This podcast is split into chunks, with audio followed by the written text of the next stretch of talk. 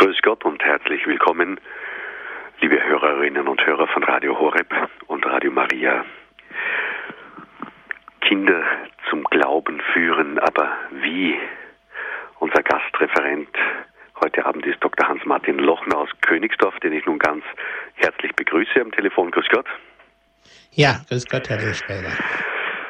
Dr. Hans-Martin Lochner ist ja ein spätberufener Priester. Er wurde erst 1987 zum Priester geweiht und fünf Jahre später ist er bereits in den Ruhestand getreten, aber ruhig und im Ruhestand äh, befindet er sich dennoch bis heute nicht, denn seit damals ähm, arbeitet er mit am Aufbau der charismatischen Erneuerungsbewegung in München und Umgebung. Und äh, Dr. Hans-Martin Lochner hat sicher auch zu diesem fundamentalen, prinzipiellen Thema, was unseren Glauben, unsere Kirchengemeinschaft, unsere Glaubensgemeinschaft angeht, sehr viele Erfahrungen gemacht. Und wenn man so nachdenkt, äh, wie leer oft die Kirchen sind, was die Kinder anlangt oder die Jugendlichen, die ja nahezu völlig fernbleiben in den Pfarrgottesdiensten. Aber dennoch kennen wir schon seit Jahrzehnten auch das Gegengewicht, diese großen Weltjugendtreffen, wo Papst Johannes Paul II. seit 1983 aufgerufen hat eben und seit damals ist das eine große Institution geworden und auch ein Zeichen, ein Glaubenszeugnis so vieler junger Menschen, äh, das ja nur bestätigt, dass die jungen Menschen Sehnsucht haben nach der Begegnung mit Gott. Eine kurze Frage vorweg, Herr Dr. Hans-Martin Lochner. Wir kennen ja die, die ganzen Probleme mit dem Religionsunterricht äh, oder wo zu Hause die Eltern den Kindern den Glauben nicht mehr weitergeben können oder nicht mehr wollen. Es scheint so, dass der Glaube, die Weitergabe, äh, die Tradition austrocknet. Kennen Sie aus Ihren Bemühungen heraus, zum Beispiel eben in der charismatischen Erneuerungsbewegung, ganz gegenteilige Beispiele, positive Früchte, die hervorgehen aus, aus diesen Bemühungen? Kann man das sagen? Hat das Erfolg? Ja, also wir haben in der charismatischen Erneuerung eine Jugend Arbeit. Da werden jedes Jahr Jugendlager veranstaltet, wo sie sehr intensiv in den Glauben eingeführt werden und zwar auch sehr äh, auf eine sehr jugendgemäße äh, Form, die wirklich die Jugendlichen anspricht. Da geht es sehr freudig und sehr lustig und sehr rhythmisch auch zu bei uns in den Lagern. Und ebenso gibt es äh, außerhalb des Jahres alle acht Wochen in allen Gegenden Deutschlands solche Jugendtreffen, wo sich Jugendliche, die also sich auf dem Gebiet weiterbilden wollen, immer wieder zusammenkommen zu Wochenenden. Ich werde darüber am Schluss dann auch noch mal kurz mhm. sprechen. Das ist also eine Möglichkeit, aber äh, Ähnliches passiert ja in verschiedenen Bereichen heute, ne? Mhm. Night Fever und was es da alles in dieser Richtung gibt. Ja. Jugend 2000. Sie haben sich ja sicher eingehend auch mit den Befunden befasst, also was Status quo ist, wo steht die Jugend heute oder wo sind die großen Probleme zu finden innerhalb der Kirche für die Kirche, was die Weitergabe des Glaubens anlangt. Aber äh, wir fangen ja bei der Basis an. Kinder zum Glauben führen heißt ja unser Thema. Aber wie? Und äh, Sie werden uns aus Ihrem Erfahrungsschatz nun einiges im Detail berichten. Bitte.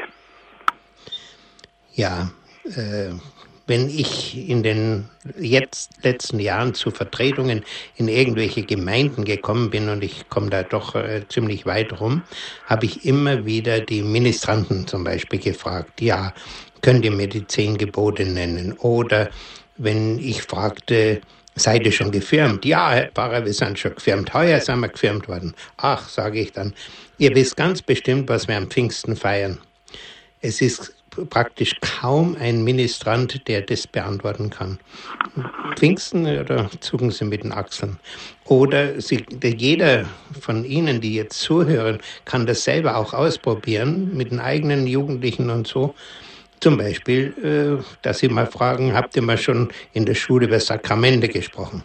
Ein Teil sagt dann, nö, was ist denn das eigentlich? Andere sagen, ja doch, da haben wir schon mal drüber gesprochen Und wenn ich dann frage, ja, äh, wie viele Sakramente gibt es denn? Das wissen sie fast nicht. Wenn ich dann frage, welche Sakramente kennt ihr denn? Äh, kriegt man am Anfang oft gar keine Antwort. Und dann, wenn ich dann draufhelfe und sage, na ja, da ist doch ein, schon als Baby gibt es doch schon ein Sakrament und so, wenn ich dann so helfe, dann kommen langsam äh, einige äh, Antworten. Aber zum Beispiel ein Sakrament wird nie genannt. Es sind mehrere Sakramente, die selten genannt werden, aber eins nie. Das ist das Sakrament der Beichte. Das ist bei unseren Kindern völlig untergegangen. Das ist meine Erfahrung. Ja, also da sieht es ganz mager aus. Und wenn man fragt, wie kommt das eigentlich, äh, dann muss man sagen, da sind also schon einige Dinge daran beteiligt. Zum Beispiel die Synode in Würzburg, die da so in den 70er Jahren stattgefunden hat, da hat man damals beschlossen, Religionsunterricht soll nicht mehr zum Glauben hinführen, in den Glauben einführen, sondern er soll nur informieren über den Glauben. Da ist also sofort damals ein Abstrich gemacht worden. Weiterhin sind seit dieser Zeit gibt es für unsere Kinder keinen Katechismus mehr. Sie äh, werden nicht äh, systematisch im Glauben unterrichtet, sondern nur da und dort taucht mal ein bisschen was im Religionsunterricht auf. Der Religionsunterricht ist nach meiner Beobachtung weithin heute zu einem Religionskundeunterricht gewesen, geworden. Das heißt, äh, die Kinder werden unterrichtet über die verschiedenen Religionen, die es gibt. Äh, ich habe zum Beispiel mal, äh, kam eine Ministrantin von der vom Gymnasium zu mir, zeigte mir Religionsheft, sagte, schauen Sie, Herr Pfarrer, das ganze Jahr haben wir nur über Islam gesprochen. Und da hat sie mir seitenweise, was sie da ins äh, Heft geschrieben hat über den Islam, hat sie mir gezeigt. Kein einziges Wort ist über die katholische Religion gefallen. Sodass heute unsere Kinder, selbst auf den Dörfern, die fünf Säulen des Islam besser kennen als den katholischen Glauben. Folge ist eben, was vorhin gerade Sie, Herr Löschberger, schon gesagt haben, äh, leere Kinderbänke. Das ist ja kein Wunder. In vielen Vereinen haben wir beim normalen Gottesdienst kein Kind mehr im Gottesdienst. Äh, vielleicht, es gibt Ausnahmen und vor allem bei äh, Familiengottesdiensten oder Kindergottesdiensten, speziell äh, Kinder- und Jugendgottesdienste, dass dann einmal ein paar mehr kommen, aber im normalen Sonntagsgottesdienst sind sie nicht mehr da. Ja, auch äh, da klagen alle Pfarrer drüber, dass ihre Ministranten nur noch dann zum Gottesdienst kommen, wenn sie als Ministranten eingeteilt sind. Sonst an anderen Sonntagen kommen sie nicht. Der Heilige Vater hat in seinem neuen Buch Das Licht der Welt kürzlich ja diese Frage auch ganz kurz angeschnitten und hat gefragt, wie gibt es, jedes Kind in Deutschland hat doch neun bis zu, an sich bis zu 13 Jahren Religionsunterricht, warum bleibt da so wenig hängen? Ich finde, diese Frage ist relativ leicht zu beantworten. Nämlich, es sind zwei große Ursachen. Das eine Unsere Kinder und Jugendlichen wachsen in einer zunehmend ungläubigen, ja zum Teil sogar glaubensfeindlichen Atmosphäre auf. Sie hören sehr wenig Positives über den Glauben, aber sehr viel Kritisches und dieses Kritische bleibt also sehr in ihnen hängen und äh, wenn man dann nur antippt äh, irgendein äh, Thema, kommen sofort diese Argumente, ja, was die Kirche schon alles äh, falsch gemacht hat und die Kreuzzüge und wie sie äh, die, die Hexenverfolgung und Inquisition und dass die Wissenschaft äh, unterdrückt worden ist und so weiter. Solche äh, Vorbehalte sind bei Jugendlichen heute weit verbreitet. Und sie haben auch, was die Kinder jetzt betrifft, eben vom Elternhaus fast kein Vorwissen mehr. Zum Beispiel, ich denke noch dran, wie ich selber in den dritten Klassen immer Religionsunterricht gegeben habe. Mein Ehrgeiz war immer, dass die Kinder im Laufe des dritten Jahres, es ist ja auch Kommunionjahr gewesen, wenigstens die wichtigsten äh, Festtage der Kirche, die wichtigsten Feiertage wissen. Und ich habe die also meistens drei oder viermal im Laufe des Jahres auch schriftlich versucht, äh, mir einen Überblick zu bekommen und immer wieder darauf hingewiesen, was die Bedeutung der einzelnen Feiertage ist. Mein Ehrgeiz war, am Schluss des Schuljahres sollte kein Kind mehr sagen, Jesus ist an Weihnachten gestorben. Das ist mir bei keinem Jahrgang gelungen. Immer, obwohl es also viermal dran kam und immer wieder besprochen worden ist und so weiter. Am Schluss immer noch, ja, Jesus ist an Weihnachten gestorben. Hat es immer noch welche gegeben. Äh, das ist also die eine Seite. Zum Beispiel, ja, dieser Widerstand in den Schulklassen ist schon zu meiner Zeit damals enorm groß gewesen. Ich erinnere mich, wie mal ein Mädchen im, am Anfang, wie ich die ersten Stunden Religionsunterricht da in der Klasse gegeben hat, achte Klasse, Hauptschule, ein Mädchen aufgestanden ist und gesagt hat, da war ich noch Diakon, Herr Diakon, ich will Ihnen mal was sagen. Wir sind jetzt acht Jahre in dieser Schule, uns hat niemand gläubig gemacht und Ihnen gelingt das auch nicht. Also in einer solchen Atmosphäre, wenn dieses Mädchen also nicht nur für sich spricht, sondern für die Mehrheit der Kinder, äh, in einer solchen Atmosphäre einen echten Religionsunterricht zu geben, ist nahezu unmöglich. Bis ich wie gewinne ich denn überhaupt erstmal die Herzen der Kinder so weit, dass sie sich anfangen, für Gott zu öffnen? Sehr, sehr schwierig. In der Unterstufe geht es noch ein bisschen leichter. Wie ich dann eben die dritten Klassen hatte, da ging das einigermaßen noch, aber äh, wie geht es dann weiter, wenn sie älter werden? Ja, das ist also die eine problematische Seite dieser Widerstand bei den Kindern und diese glaubensfeindliche Umwelt. Das zweite ist, unsere Religionslehrer. Und zwar würde ich sagen, die mehr oder weniger katholische Einstellung der Religionslehrer. Da hat man ja zeitweise auch davon gesprochen, dass es äh, Distanzierte äh, gäbe oder teildistanzierte, dass man sich nicht mehr voll mit dem Glauben identifiziert. Aber schauen wir uns mal die zwei verschiedenen Gruppen an, die es da gibt. Das eine sind also die wirklich noch Bemühten, die wirklich in, aus dem Glauben heraus leben und alles dran setzen, um auch die Kinder zum Glauben hinzuführen. Diese Gruppe ist eindeutig in der Minderheit. Und sie haben oft unter ihren Kollegen einen schweren Stand, was ich ja selber auch wiederholt erlebt habe, dass man angegriffen wird, ach, du bist ja so altmodisch und es ist ja unmöglich, wie kann man bloß heute noch und so. Dieses Mobbing, das es da gibt. Dann die zweite Geschichte, dass äh, die Kinder oft, wenn sie nicht äh, von vornherein schon aggressiv gegen Religion geimpft sind. Das ist also bei den Kleineren in der Regel noch nicht der Fall, bei den Älteren schon, dass dann das Desinteresse relativ groß ist. Ach, was soll denn das? Sie hören immer bei den Erwachsenen um sich herum, dass Religion uninteressant ist und unwichtig ist. Und dann ist es natürlich sehr schwierig, das Interesse der Kinder zu gewinnen. Äh, mir ist es also ein bisschen gelungen, dass ich meine Gitarre immer mitgebracht habe in Religionsunterricht und dass wir immer sehr viel, sehr freudige, moderne Lieder, da gibt es eine ganze Reihe, gerade aus der charismatischen Erneuerung her, äh, da wachten die Herzen so ein bisschen auf und dann konnte man doch einiges erreichen, aber das war also nur in der Unterstufe. Und dann eben diese Abwehrwand, bei den Kindern, aber zum Teil auch bei den Eltern. Ich habe das jetzt wieder gehört von unserem Ortspfarrer her, dass die Eltern sich sehr wehren, wenn er möchte, dass die Kinder vor der Kommunion und vor der Firmung zum Beichten gehen. Wieso? Also Kinder, die haben doch keine Sünden. Also das ist doch völlig überflüssig. Der Lehrer, der, der Pfarrer, das soll sie immer nicht so haben. Also da wird man wird das sehr schnell wird man da abgewertet.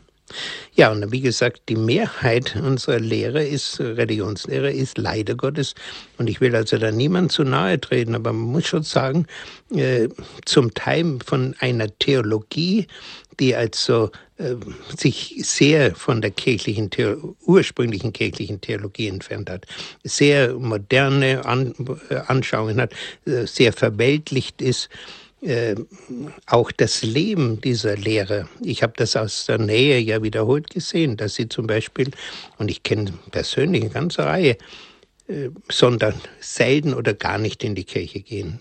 Der Religionslehrer, der fehlt in, im Gottesdienst weithin, äh, dass er auch sein Leben nicht nach dem Glauben gestaltet. Ich weiß, dass wir schon in den 80er Jahren darüber gesprochen haben, dass so viele äh, unserer Lehrkräfte, vor allem die Jungen, unverheiratet zusammengelebt haben und so weiter und dass da auch dort der dortige Ortpfarrer dagegen angekämpft hat, aber gar nicht dagegen ankam. Also zum Beispiel bei dieser modernen Theologie, die weithin heute ja vertreten wird, da gibt's keine Wunder, da gibt's keine Übernatur, da ist alles äh, sehr auf der horizontalen Ebene, ja, dieses Hier und Heute und da muss man also was tun und so, aber das Eigentliche, das Eigentliche, was Jesus gebracht hat, zum Beispiel, ich habe es kürzlich schon in meinem Vortrag erwähnt, dass man mit dem Begriff Erlösung überhaupt nichts mehr anfangen kann. Ähm, es ist eine Katastrophe. Dass man gar nicht mehr weiß, warum der Herr überhaupt gekommen ist. Also zum Beispiel eben Erbsünde oder sowas ist für die Kinder und für die Jugendlichen kein Begriff mehr. Und der Religionslehrer, der spricht dann auch nicht mehr drüber. Äh, ganz typisch für diese Situation, dieses Buch habe ich noch in meinem Bücherregal stehen, das ist das Buch eines äh, in den Ruhestand gegangenen Religionslehrer, das heißt, ich glaube, ich zweifle. Und da breitet er seine ganzen Zweifel aus, an was er von der kirchlichen Lehre alles anzweifelt. Und dass äh, Leute, die so voller Zweifel sind, keinen äh, Kinder zu einem wirklich katholischen Glauben führen kann, das ist also kein Wunder. Und wie gesagt, das sind die zwei Hauptgründe, die ich persönlich sehe in diesem Bereich. Wir können jetzt eine kleine Musikpause machen und dann möchte ich also mal genauer noch drüber sprechen, wie wir vielleicht aus dieser Situation rauskommen können.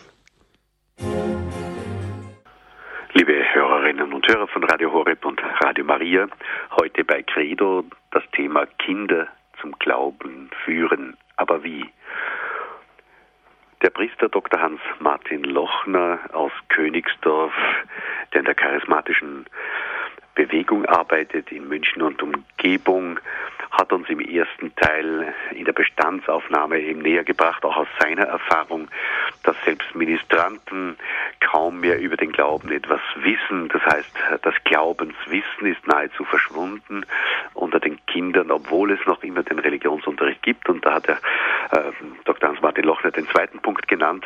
Das zweite Problem ist eben auch der Religionsunterricht der zum Großteil eben irgendwo verschoben worden ist oder abgedriftet ist in, in Religionskunde, wo über allerlei Dinge gesprochen wird, aber nicht die Glaubensunterweisung im Mittelpunkt steht. Und es gibt natürlich eine ganze Reihe von Religionslehrern, die selbst große Zweifel haben, eben an den Glaubenswahrheiten oder eben an der Kompetenz der Kirche, an die wirklich übernatürlichen Dinge, an die wesentlichen Dinge, die Jesus uns gebracht hat und Gott uns immer zuschenkt. Wir äh, werden jetzt fortsetzen in diesem Thema und zwar wird Dr. Hans-Martin Lochner jetzt im zweiten Teil ein paar Ansätze versuchen, äh, uns näher zu bringen, was könnten wir gemeinsam oder was könnte die Kirche auch und, und alle sind dazu aufgefordert, eben verbessern, besser machen, Erneuerung im Glauben, auch in der Weitergabe an die Kinder. Ja, ich bin 1977 durch Herrn Kardinal Ratzinger, also den jetzigen Papst, zum Diakon geweiht worden, habe dann auch eben in den Oberstufen Hauptschule Religionsunterricht geben sollen bin darüber fast krank oder ja wirklich krank geworden und habe dann auch berichtet ins Ordinariat über die Probleme, die ich da vorfinde. Und dann hieß es, ja, bitte kommen Sie ins äh, Ordinariat zu einer Besprechung. Und dann ging die Türe auf und Kardinal Ratzinger kam rein und hat mit mir darüber gesprochen. Und ich sagte ihm damals, habe ihm ja, er hatte meinen Brief in den Händen, hat alles gelesen, was ich geschrieben hatte. Und ich habe ihm gesagt, Herr Kardinal, in jeder meiner Klasse sind etwa noch fünf Kinder, die für das Religiöse offen wären. Aber die übrigen 20 oder 25 verhindern das. Ich kann gegen diese Mehrheit nicht einen wirklichen Religionsunterricht geben. Wir brauchen eine außerschulische freiwillige Unterweisung. Und ich habe damals noch auf die Verhältnisse in der damaligen DDR hingewiesen. Da war ja die Wende noch nicht passiert. Es war 1979 1945. Äh, und ich sagte, meine Verwandten, die in der DDR leben und die einen freiwilligen außerschulischen Religionsunterricht haben, die wissen viel besser Bescheid im Glauben wie meine eigenen Kinder. Und dieser Gedanke, dass wir eine außerschulische religiöse Unterweisung brauchen, ist heute noch dringlicher. Man muss sich bedenken, dass seit diesem Gespräch über 30 Jahre vergangen sind, dass da die Kinder, die damals bei mir im Religionsunterricht waren und äh, eben sich so schwer auch mit der Religion getan haben, dass das heute die Eltern sind von äh, Schulkindern, von zum Teil schon großen Kindern wir brauchen außerschulisch unbedingt, das ist eine ganz dringende Forderung, eine Religi ein Angebot, dass die Kinder, vor allem, vor allem die Eltern wünschen, dass die Kinder im Religionsunterricht, in Religion unterrichtet werden, dass die ein echtes Angebot bekommen. Und äh, früher gab es ja dieses Angebot, ganz selbstverständlich, auch bei uns in Deutschland, das lief unter dem Namen Sonntagsschule. Und ich habe mich erkundigt bei den Freikirchen hier in Deutschland, die also sehr aktiv missionieren unter den nicht mehr Christen, die es bei uns gibt. Äh, da ist ganz klar, dass die ihre Kinder eigens unterrichten, außerschulisch. Und äh, vor allem im Ausland ist das weit verbreitet. In, in den USA zum Beispiel ist es ganz selbstverständlich die Einrichtung der Sonntagsschule in allen Diözesen, überall, wo man hinschaut. Äh, das wäre ganz dringend, dass wir sowas aufbauen würden. Und äh, ich habe das selber damals, äh, wie ich noch Pfarrer war, äh, ein bisschen versucht. Wenn ich dann zum Beispiel bei, am Ende der dritten Klasse zu den Kindern sagte, heute bin ich zum letzten Mal da, beim nächsten Schuljahr kriegt er einen neuen Lehrer, dann hieß es oft, ach, das ist aber schade, warum kommen Sie nicht mehr? Dann habe ich immer gesagt, im kommenden Schuljahr könnt ihr zu mir kommen. Dienstagnachmittag um drei Uhr im Pfarrheim haben wir Glaubensstunde. Seid ihr alle herzlich eingeladen. Und zu diesen Glaubensstunden sind immer ungefähr ein Drittel der Kinder, der meiner Schulkinder gekommen. Zum Teil haben sie noch äh, ältere oder jüngere Geschwister mitgebracht. Und das waren so intensive äh, Nachmittage, da habe ich selber oft drüber gestaunt, wie äh, wir wirklich in den Glauben hineingekommen sind und die entscheidenden Fragen besprechen konnten. Äh, ich habe diesen Gedanken, dass wir diese außerschulische Religionsunterweisung frei, auf freiwillige Basis bauen, auch den Bischöfen schon geschrieben, habe ihm auch geschrieben, das sollte nicht durch Priester, die wir ja sowieso viel zu wenig haben, stattfinden. Das können die Priester gar nicht leisten. Aber auch bitte nicht durch Laientheologen und Religionslehrer. Äh, denn dann haben wir dasselbe wieder in Grün, was wir jetzt schon im Religionsunterricht haben. Sondern wir brauchen eine neue Mannschaft. Neue Leute, die darin brennen, den Glauben an Kinder weiterzugeben. Und diese Leute gibt es heute. In den geistlichen Bewegungen wären sie in großer Zahl vorhanden. Und es würde auch den geistlich Bewegten sehr gut tun, nicht nur sich zusammenzusetzen, dass sie schöne Veranstaltungen machen und sich gegenseitig äh, sagen, wie, wie schön der Glaube ist, sondern dass sie ihn weitergeben. Das Weitergeben ist so wichtig, auch für diese Leute, dass sie aktiv werden und nicht nur passiv äh, sich irgendwas anhören oder einen Vortrag anhören und dergleichen oder zu Exerzitien gehen. Alles gute Dinge. Aber äh, ganz wesentlich gehört dazu das Weitergeben. Und solche Leute gibt es nicht nur in den geistlichen Bewegungen, in vielen Gemeinden wären sie zu finden, wenn man sie überhaupt suchen würde. Und zwar brauchen wir eine Verkündigung in der Kraft des Heiligen Geistes, so wie in der frühen Kirche.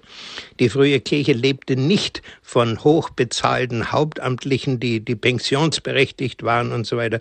Und sie hat sich nicht durch diese Leute vergrößert, sondern gewachsen ist sie durch Leute, die voll des Heiligen Geistes waren. Man kann das ja noch lesen, kann es verfolgen. Und das war dann auch bei den Heiligen im Laufe der Kirchengeschichte immer wieder, dass Menschen entzündet waren in diesem Wunsch, ich denke zum Beispiel an Maria Ward, die also diese Flüchtlinge, äh, die aus England gekommen waren, als Katholiken verfolgt wurden, wie sie sie gesammelt hat und wie sie anfingen, hier Mädchen zu unterrichten und Schulen aufzubauen. Immer wieder der Heilige Geist ist das Entscheidende. Und diesen Heiligen Geist hat unsere Kirche äh, in Deutschland weithin vergessen. Der, der spielt fast keine Rolle mehr in der Theologie, sowieso fast nicht mehr. Also wir brauchen das Prinzip der Ehrenamtlichkeit. Äh, ich würde sagen, Hauptamtliche in diesem Bereich nur dann, wenn sie außerhalb der Dienstzeit bereit sind, freiwillig bei sowas mitzuarbeiten, weil es ihnen von ihnen her drängt. Solche außerhalb ihrer Dienstzeit sehr gerne, aber in der Dienstzeit bitte nicht sondern hier sollte von Laienseite etwas Neues aufgebaut werden. Und das kann man auch nicht äh, breitflächig einführen, so dass man also sofort anfängt, überall anordnet, jetzt ab morgen muss das überall geschehen, sondern man muss es langsam einführen, äh, dort, wo die Voraussetzungen gegeben sind. Ich war ja in der Diözese München äh, zehn Jahre lang verantwortlich für die Erwachsenenbildung. Und ich habe von Anfang an gesagt, wir führen die nicht einfach generell ein, sondern überall, wir rufen Leute auf, dass sie anfangen, in diese Richtung in ihren Gemeinden zu arbeiten, dass sie sich interessieren, denen stehen wir bei, denen helfen wir, dass sie in Gang kommen, dass wir Angebote haben und so weiter. Aber es nicht generell überall, sondern dort, wo man bereit ist. Und da hat sich gezeigt, wenn da die einzelnen Vereine angefangen haben und in der übrigen Dekanat ist noch nichts passiert, dass die anderen Vereine sagten, warum gibt es da drüben solche Veranstaltungen, bei uns nicht, wir wollen auch solche. Und siehe da, es breitete sich langsam aus. Und äh, so könnte ich mir zum Beispiel denken, das wäre ein Wunsch, dass zum Beispiel ein Bischof hergeht und solche Leute, die selber äh, Organisationstalent haben und pädagogisches Talent haben und äh, brennen in dem Wunsch, den Glauben weiterzugeben, dass sich solche Leute sich an Land ziehen und sagen, bitte fang mal an, örtlich da und dort so ein Werk aufzubauen. Wie gesagt, das habe ich den Bischöfen schon geschrieben, ich werde es ihnen auch noch einmal schreiben, aber das hat nicht gefruchtet und ich habe so den Eindruck, dass da vor allem in den Ordinariaten die Leute, die da für Religionsunterricht und so zuständig sind, dass die mit sowas überhaupt nicht anzufangen wissen. Was soll denn das? Wir haben doch den Religionsunterricht, das genügt doch, was soll es denn zusätzlich möglich sein. Wie gesagt, ich bin auch der Meinung, dieses freiwillige Angebot müsste zusätzlich sein. Der Religionskundeunterricht, den kann man ruhig lassen, warum nicht? Aber er führt nicht in den katholischen Glauben ein und für den katholischen Glauben brauchen wir dringend etwas. Und das Schöne ist, dass wir heute in ein, ein hervorragendes Hilfsmittel inzwischen hätten, äh, nämlich die Religionsbuchreihe Glaube und Leben aus dem MM Verlag in Aachen. Die hat Weihbischof Laun zusammen mit der äh, Ehe- und Familienreferat in Salzburg für deutsche Verhältnisse bearbeitet. Ein ganz hervorragendes, gutes, modernes und äh, leicht verständliches Buch, äh, Religionsbuch, wirklich hervorragend ausgestattet aber fast noch unbekannt hier bei uns in Deutschland.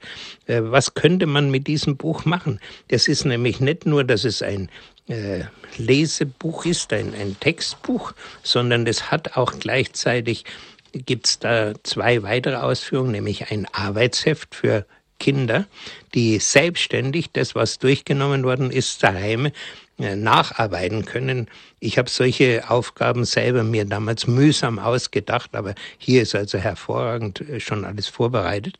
Und außerdem ein didaktisches Buch, ein Handbuch für die Arbeit des Katecheten zum Beispiel, der so in dieser Richtung äh, arbeiten will, ähm, in so einer Art Glaubensstunde wie er mit diesem Material am besten umgehen kann. Können natürlich auch Eltern haben, aber äh, das Wichtigste sind die ersten zwei, also das Textbuch, äh, dieses Lesebuch. Äh, Textbuch nennt sich ja offiziell und das äh, zweite, also dieses Arbeitsbuch für die Kinder. Die beiden äh, wären also ganz wichtig, sich anzuschaffen. Ja, und schließlich äh, was können Sie als Eltern und Großeltern, die Sie jetzt vielleicht zuhören, was können Sie eigentlich selbst tun? Sie können eine ganze Reihe Dinge wirklich selbst tun. Nämlich, was wir zum Beispiel, ich war, bin ja auch Vater von sechs Kindern, ich habe das ja auch mit meinen Kindern damals so ein bisschen miterlebt, aber was wir damals nicht begriffen haben, ist, dass wir die religiöse Erziehung unserer Kinder in die eigenen Hände nehmen müssen. Wir haben zwar viel getan, vor allem in der Fastenzeit, in der vorweihnachtlichen Zeit äh, Bibel gelesen und so weiter, äh, jeden Tag gebetet. Aber dass wir die Unterrichtung, die katechetische Unterrichtung selber machen müssen, das haben wir damals nicht begriffen. Wir hatten damals noch gemeint, ja, das macht ja sowieso der Religionsunterricht. Hat damals auch zum Teil sogar noch ein Stück mehr getan als heute. Sie können und sollten also Ihre Kinder selbst unterrichten. Und bitte schaffen Sie sich dieses Buch an. Diese Buchreihe äh, gibt es also achtteilig für jedes Jahr vom, ich glaube, vom zweiten äh, Schuljahr an, zweites, drittes, viertes, fünftes, sechstes, siebtes, achtes, neunte. Alles da und hervorragend. Und Sie können mit Hilfe dieses Buches und mit Hilfe vor allem auch dieses Arbeitsheftes Ihre Kinder oder Enkelkinder selber unterrichten. Und Sie können auch dann Nachbarkinder noch dazu einladen. Sie, äh, es gibt dann auch die Einstiegsmöglichkeit, zum Beispiel, dass sie sich bereit erklären, bei der Kommunionvorbereitung der Kinder mitzuarbeiten. Gestern hat mich wieder eine Mutter angerufen, die also auch bei der Kommunionvorbereitung mitarbeitet. Äh, das ist also, wenn Sie mal diese Kinder mal einige Zeit mit ihnen immer regelmäßig zusammenkommen, dann besteht die Möglichkeit, sie weiterzuführen, vielleicht auch Kinder aus anderen Gruppen mit einzuladen. Sie interessieren sich ja nicht alle, aber einige werden sich interessieren und weiterzumachen und sie weiterzuführen mit Hilfe dieser Bücher und äh, eines regelmäßigen äh, Unterweisung. Ganz, ganz wichtig. Und wenn wir das nicht selber in die Hand nehmen, niemand tut das. Wenigstens so, wie es jetzt im Moment steht. Niemand anderes macht ihnen diese Arbeit. Und auch die Kinder können Freunde und Freundinnen dazu mitbringen. Jetzt gerade was die Kommunionvorbereitung und Firmenvorbereitung betrifft, da gibt's auch äh, inzwischen äh, gute Hilfsmöglichkeiten, während das, was von den Ordinariaten auf dem Gebiet kommt, in aller Regel relativ unzufrieden oder ungenügend ist. Äh, deswegen äh, schauen Sie sich ruhig auch weitere Möglichkeiten an. Ich habe selber, auch mit meinem Pfarrer, wie ich Diakon war, haben wir selber Modelle entwickelt, wo wir sagten, das ist ein Modell, damit kann man arbeiten. Das ist möglich. Auch bei der Firmenvorbereitung. Da habe ich übrigens Folgendes erlebt, damals als Diakon, dass mein Pfarrer sagte, Herr Diakon, bitte nehmen Sie die Firmenvorbereitung in die Hand. Da haben wir eine Reihe Eltern, die machen das schon jahrelang, die sind schon, die, die kennen sich da schon aus und machen Sie Termine mit denen aus und besprechen Sie alles und bringen Sie das in, in Gang. Ich habe also die Leute eingeladen und im ersten Gespräch sagten sie mir, Herr Pfarrer, wir machen zwar die Firmenverwaltung schon lang, aber wir wissen eigentlich gar nicht, um was es da eigentlich geht und was es mit diesem Heiligen Geist auf sich hat. Können Sie uns da helfen? Ich bin dann hergegangen, habe mit ihnen vier Abende gemacht, nur für die Firmenhelfer, was mit Hilfe der Heiligen Schrift, was bringt uns der Heilige Geist? Was bedeutet er? Wer ist denn dieser Heilige Geist? Und um was geht's denn jetzt bei der Firmung eigentlich? Und was sollen, welche Erfahrungen sollen denn die Kinder Ihnen hier vermittelt werden? Nach diesen vier Abenden sagten die Eltern, jetzt wissen wir zum ersten Mal, worum es bei der Firmung geht. Sie arbeiten schon lange für Firmung und wussten es nicht und wussten nicht, wie man wie man es anfangen soll. Wie gesagt, da gibt es inzwischen einen sehr guten Firmenkurs, äh, den Sie sich leicht beschaffen können. Er heißt Ja zu Gott und ist von einem Pfarrer, nämlich Johannes Holt, herausgegeben. H-O-L-D-T ist im FE Medienverlag erschienen. Und auch beim SJM Verlag in Meckenheim gibt's für die Erstkommunion ein recht brauchbares Heft, Mein Weg zur ersten heiligen Kommunion. Da wird nicht nur auf die Kommunion vorbereitet, sondern da geht's auch ein bisschen tiefer, natürlich auch in Richtung Beichte und so weiter. Also das ist eine Hilfe, mit der man in, bei der Kommunion vorbereitet mit den Kindern wirklich arbeiten kann. Sicher, man muss manches ein bisschen umformulieren, aber das ist ja bei anderen Sachen auch so. Dann wollte ich Sie noch auf ein paar Hilfsmittel aufmerksam machen, die also sehr äh, gut äh, geeignet sind, was ich auch bei meinen eigenen Kindern ausprobiert hat. äh, für mein, nach meiner Ansicht, äh, soweit ich da einen Überblick habe, ist die beste Kinderbibel, die Sie also schon hm, bei den Fünfjährigen anfangen können, sie vorzulesen, stammt von Anne de Vries, Vries mit V-R-I-E-S, aus dem Aussaat Verlag. Ein hervorragendes Buch, wo die ganzen Erklärungen, die notwendig sind, damit ich also die entsprechende Bibelstelle verstehe, im Text so geschickt untergebracht sind, dass also die älteren Kinder das auch ganz alleine lesen können und gar keine zusätzliche Erklärung groß brauchen, weil das äh, versteht sie fast, würde ich sagen, von alleine. Auch bildlich recht gut ausgestattet. Also Bibel unsere Kinder Anne de Vries. Dann etwas, was sich bei meinen Enkelkindern sehr bewährt hat, vor allem bei zweien. Das ist eine Hörspielreihe und zwar gibt's die einmal fürs Neue Testament und eine Hörspielreihe fürs Alte Testament. Jede sind zehn CDs und äh, damals waren es noch, bei meinen Kindern waren es noch äh, Kassetten und sind herausgegeben im Verlag Großer und Stein. Großer wie, wie groß geschrieben und Stein. Äh, jedes kostet ungefähr 50 Euro, jede Reihe. Hervorragend. Ich habe die meinen, Enkel, meinen ja, Enkelkindern damals zum Weihnachten geschenkt und dann hat mich meine Tochter angerufen und gesagt, du stell dir vor, alle Weihnachtsgeschenke sind abgemeldet, die Kinder wollen nur äh, noch, äh, die hören den ganzen Tag nur deine Hörspiele. Und später, wie der Große dann zum Glauben gekommen war, und der ist jetzt auch äh, sehr in der Richtung der Heiliggeist-Aktivität, äh, da hat er sich mal äh, bei mir offiziell bedankt, vor allem äh, dass ich ihm als Kind diese äh, beiden Reihen geschenkt habe und dass er dadurch wirklich den Einstieg in die Heilige Schrift gefunden hat und dass die wichtigsten Personen ihm von daher bekannt waren, wo er dann später eine äh, Bibelschule besucht hat, dass er also diesen Gestalten, also die alle vorher schon gekannt hat, dass es nicht alles völlig neu für ihn war. Das ist also eine, zwei sehr gute Möglichkeiten, die Kinder zu fördern in dieser Richtung.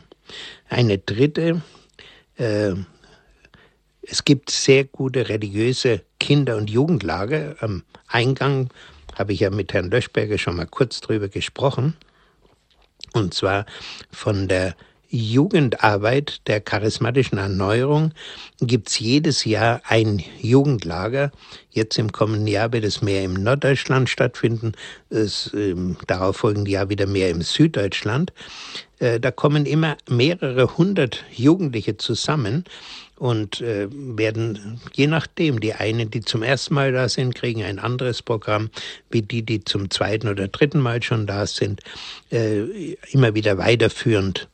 Und äh, ich werde nie vergessen, äh, ich hatte auch am Anfang, wie das erste Mal das gab, habe ich Enkelkinder eingeladen, habe zu ihnen gesagt, also geht dahin, das ist bestimmt ganz fantastisch. Ach nein, Opa, wir kennen doch dann niemand. Was machen denn die den ganzen Tag? Ja, das wusste ich ja so genau auch noch nicht, war ja noch das erste Lager. Ich habe ihnen gesagt, du, ich zahle euch und, und fahre euch hin, bitteschön, macht mit. Nee, sie wollten nicht. Dann wurde ein Film gedreht nach diesem, von diesem ersten Lager und den habe ich dann den Enkelkindern Weihnachten vorgezeigt. Und dann haben sie gestaunt, was, so viele Kinder interessieren sich für Religion, das ist ja unglaublich. Und so begeistert sind die, äh, Opa, wann ist das nächste Lager? Da müssen wir unbedingt hin. Ja, sage ich, im Sommer erst wieder. Nein, äh, ist eher nichts. Nein, eher ist nichts, ihr müsst warten bis zum Sommer. Und dann waren sie dort und waren also auch sehr tief beeindruckt. Wie gesagt, einige davon sind ja später auch gläubig geworden, inzwischen und war echt, glaube ich, wirklich überzeugte Christen, nicht einfach so ein bisschen auch Christen. Und äh, wer sich also da interessiert, äh, www.jce-online.de, äh, da kann man also das Programm erfahren. Äh, ja, und eine weitere Gruppe, wo Ähnliches passiert, sind die Legionäre Christi. Bei denen heißt also die äh, Arbeit mit Familien, mit den Jugendlichen Regnum Christi.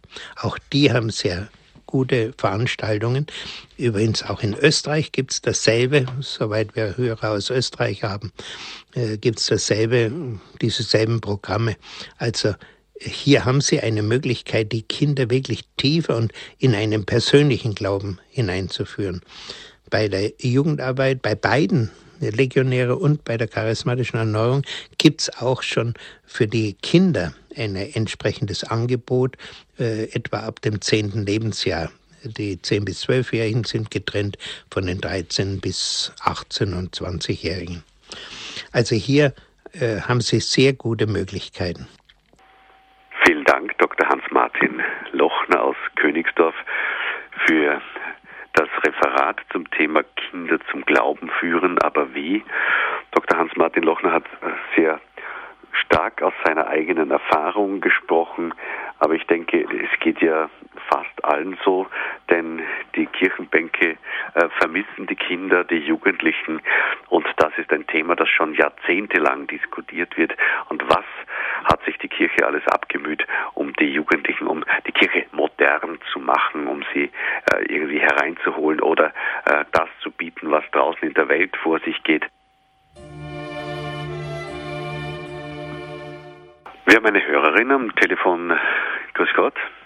Joschka Angelika, grüß Gott. Grüß Gott. Ich habe eine Frage. Wir haben jetzt gerade die Sendung angehört und da ist erzählt worden eben von der Kommunion und Firmenvorbereitung. Mhm. Und ich mache ja wieder Firmenvorbereitung und suche nach Material.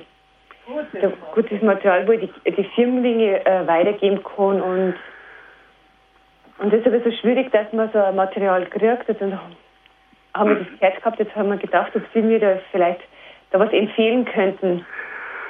Ja, das leite ja. ich gleich weiter an Dr. Hans-Martin Lochner. Ja, also da hatte ich ja vorhin schon drüber gesprochen. Wenn Sie sich notieren wollen, ja. Die, dies, äh, der Kurs heißt Ja zu Gott. Ja, ja zu Gott und ist im FE Medienverlag erschienen. Mhm.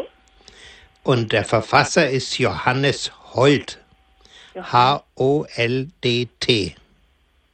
D-T? DT. Gut. Ist selber ein Pfarrer und da gibt es also ein Heft für den Firmenhelfer und ja. eins, ein anderes äh, für den Firmling. Ah ja, gut. Beides. Und das kann man sehr gut verwenden. Das ist vor.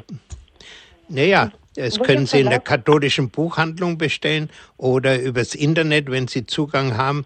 Äh, zum Beispiel ja. über Amazon oder Bücher.de oder so, da können Sie das alles kriegen. Ja, gut. Das ist ganz Und sonst außerdem im, bei Google FE Medienverlag. Genau. Äh, ich weiß, ich habe jetzt den Ort nicht, aber das ist ein guter katholischer Verlag.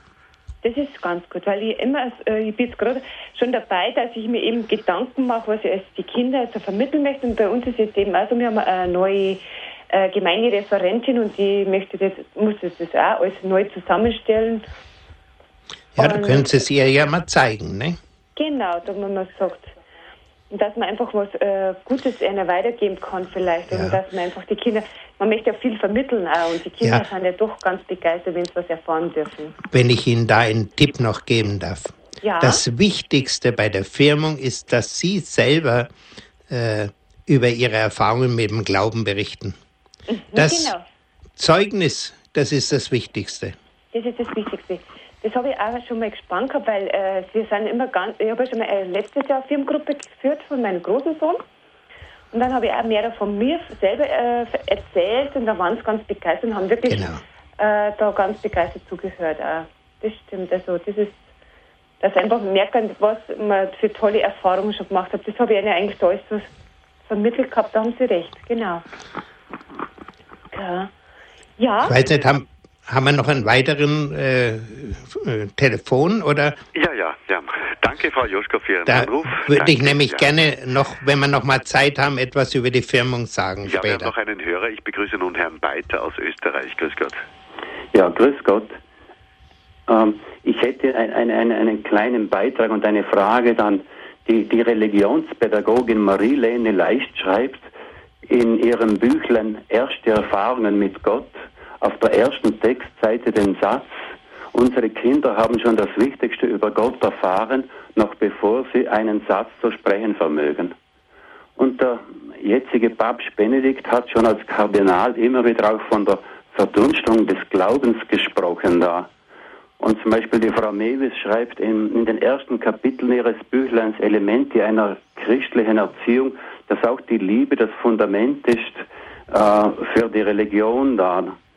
Und, und aber gerade da äh, hat sich der Umgang mit den Kindern wahnsinnig verändert. Denken Sie nur an die Kinderkrippen, dass die Kinder genau.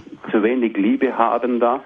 Und, und das Evangelium weiß ja zum Beispiel, Gott ist die Liebe und das kann man nach meiner Meinung auch umdrehen. Die Liebe ist Gott und wenn die Kinder eben zu wenig Liebe erfahren vom ersten Lebenstag an, oder, dann, dann fällt es ihnen viel schwerer, dass sie später glauben können und sich interessieren und, und das, was sie alles gesagt haben, dass sie das annehmen können, fällt ihnen viel schwerer. Und heute wird ja das Muttersein eben schwer gemacht und zerstört. Und ich hätte jetzt dort als Frage, kann man nicht sagen, dass eben die Liebe eben die Grundlage ist, dass man später die Religion ähm, eben haben kann und dass man glauben kann und dass man Urvertrauen bekommt und Gottvertrauen bekommt und Selbstvertrauen bekommt und dass dann eben die, der Religionsunterricht, die religiöse Unterweisung daheim und in der Schule eben dann greift. Das ist dann heute dadurch, wird das eben oft schon verbaut und so. Ist nicht die Liebe die Grundlage von allem? Haben Sie vollkommen recht. Und äh, deswegen bin ich auch kein Freund von der Kinderkrippe, vor allem wenn die Kinder noch vorm ersten Lebensjahr abgegeben werden, wie ich es jetzt wieder in der Zeitung gelesen habe. dass es vor allem in, der, in den neuen Ländern bei uns äh, ganz weit verbreitet ist. Das ist ein großer Schaden. Und das andere, da äh, kann ich auch zustimmen. Also ich habe die Frau Leist selber gekannt. Ihren Mann hatte ich in Vorlesungen früher gehört. Äh, ich bin der Meinung, dass unsere Kinder mit einem unbewussten Wissen um Gott auf die Welt kommen. Und wenn dieses Wissen geweckt und gepflegt wird, dann wächst es auch. Äh, aber wenn das in unserer Welt heute unterdrückt wird und durch alles andere überwuchert wird, dann haben wir es schwer, mit unseren Jugendlichen die wieder zum Glauben zu führen. Und das ist die Situation, mit der wir es heute weit zu tun haben. Also danke für diesen guten Hinweis. Ja, danke auch für Ihre Antwort danke. und für die Sendung. Auf Wiederhören. Auf Wiederhören. Danke. Herr Beiter, für Ihren Anruf. Eine Hörerin hat äh, zuvor noch angerufen, sie ähm, möchte fragen, sie will nicht auf Sendung kommen, aber ich frage für Sie. Das ist ein großes Problem generell, äh, damit haben viele Menschen zu tun und ihre Erfahrungen. Nämlich sie hat eine Tochter, die in der Pubertät ist und hat, was die Glaubensweitergabe oder generell eben auch die Erziehung anlangt, große Probleme, aber gerade was den Glauben anlangt. Dr. Hans-Martin Lochner, äh, was gibt es da für Rezepte? Sie haben selber Kinder großgezogen. Was tut man in der Pubertät? Ja, also da wäre zum Beispiel diese Jugendlager, auf die ich hingewiesen habe, wäre eine hervorragende Möglichkeit, vorausgesetzt, äh, dass die Kinder überhaupt noch bereit sind, dahin zu gehen. Ich habe sie also die meinen dazu gebracht, weil ich ihnen den Film zeigen konnte, der sie so begeistert hat, dass sie sofort am liebsten gleich hingefahren wären. Aber ein großes, ich habe mir später auch überlegt, was hätte ich meinen äh, größer werdenden Kindern sagen können, wie die nicht mehr in den Gottesdienst mit wollten. Ich habe mir gedacht, man müsste ihnen sagen, schau, das ist ungefähr so wie eine Schutzimpfung. Die tut nicht besonders wohl, aber äh, die schützt dich vor vielen Dingen. Äh, bleib im Kontakt mit der Kirche und geh mit, damit du diesen Schutz bekommst. Du brauchst ihn später dringend. Und ein Punkt, den man den Jugendlichen sagen kann und was ich ihnen immer wieder sage, also wenn ich mit jungen Menschen spreche, dann sage ich oft, pass mal auf, wenn Gott für euch Ehe vorgesehen hat, äh, dann muss ja der zukünftige Ehepartner schon leben. Das heißt, ihr könnt jeden Tag für ihn oder für sie beten, dass sie vom Gott gesegnet ist und geschützt ist. Und bitte sagen Sie den Jugendlichen auch eines. Es ist statistisch einwandfrei nachgewiesen, dass wenn Mann und Frau persönlich im Glauben stehen und im Glauben leben, dass ihre Ehen halten. Wenn also ihre Tochter mal heiraten will und Kinder haben will, sagen Sie ihm, wie wichtig der Glaube ist, dass sie selber glaubt und einen gläubigen Partner bekommt. Sonst sind die Aussichten sehr schlecht, dass die Ehe hält. Man könnte auch die Statistiken darüber benennen, aber ich es mir jetzt, weil mir die Zeit ein bisschen knapp ist.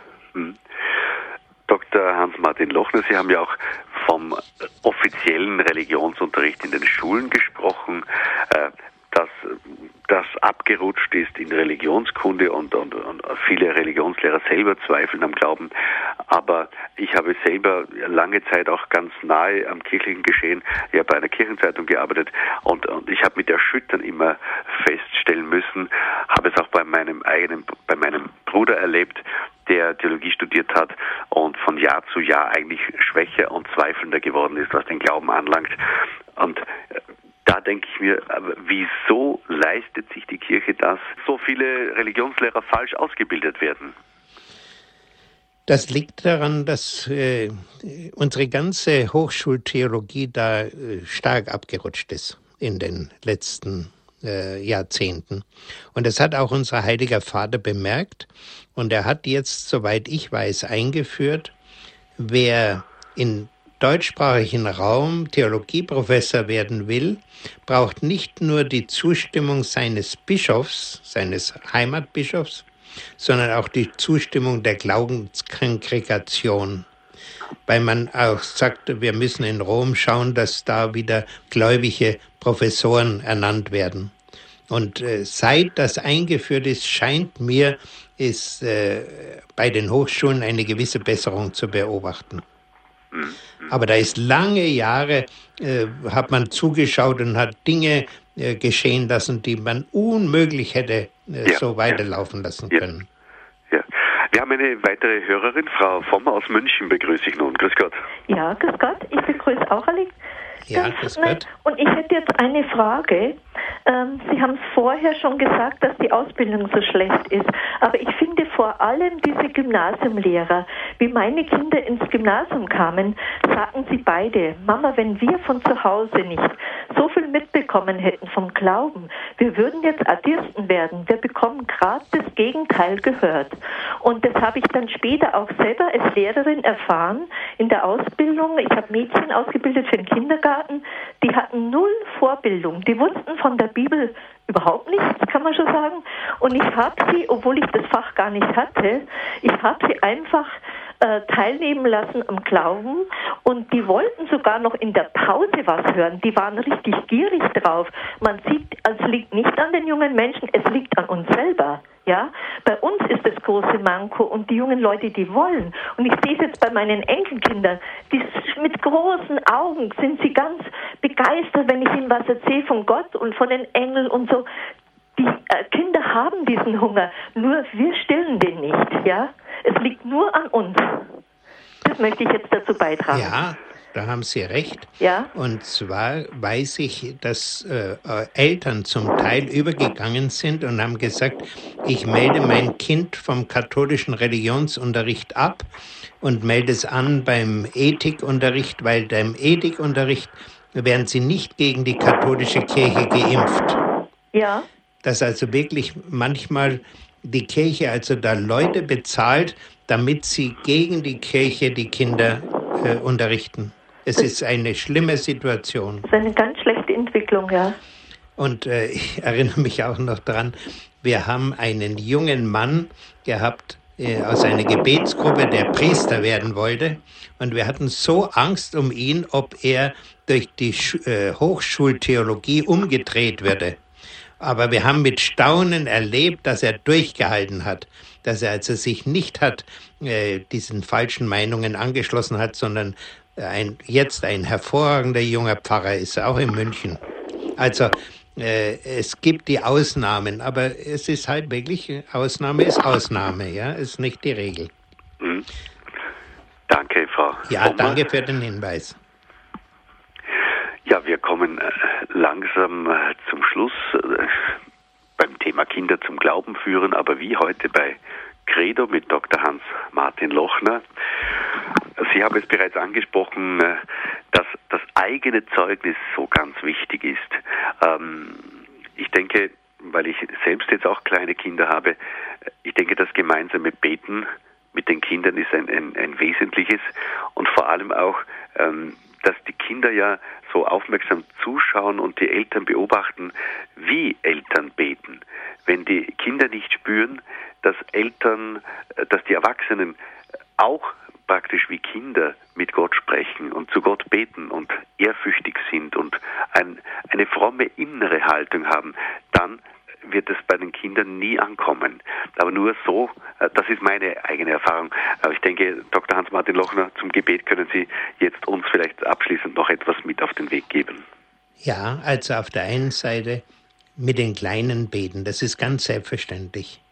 Äh, wir haben auch unsere Kinder sehr früh dazu geführt, auch mit eigenen Worten äh, zu beten, nicht nur was fertige Texte. Und das Zweite, wenn die Kinder größer werden, das Allerwichtigste, was sie alle tun müssen, jeden Tag für ihre großen Kinder beten jeden Tag. Äh, ein schöner Brauch, den ich bei meiner Schwägerin erlebt habe, war, dass sie die Kinder, bevor sie in die Schule gegangen sind, immer gesegnet hat. Sie hat ihnen die Hände auf den Kopf gelegt, hat ein kurzes äh, Schutzgebet gesprochen, dass sie behütet sind vom Herrn und hat sie mit Weihwasser ein Kreuz auf die Stirne gezeichnet. Aber wie gesagt, auch wenn die Kinder mal selber verheiratet sind und so, jeden Tag und auch besonders für die Enkelkinder, jeden Tag den Herrn bitten und immer wieder den, äh, die, den Segen Gottes auf die Kinder herabrufen. Das ist unersetzlich wichtig, vor allem wenn Sie Kinder haben, die nicht mehr glauben und nicht aufhören. Für mich ist da immer die Mutter von Ellen Ames, diesem berühmten Mann, der 30 äh, Jahre lang ein Verbrecherleben geführt hat und seine Mutter jeden Tag für ihn gebetet hat.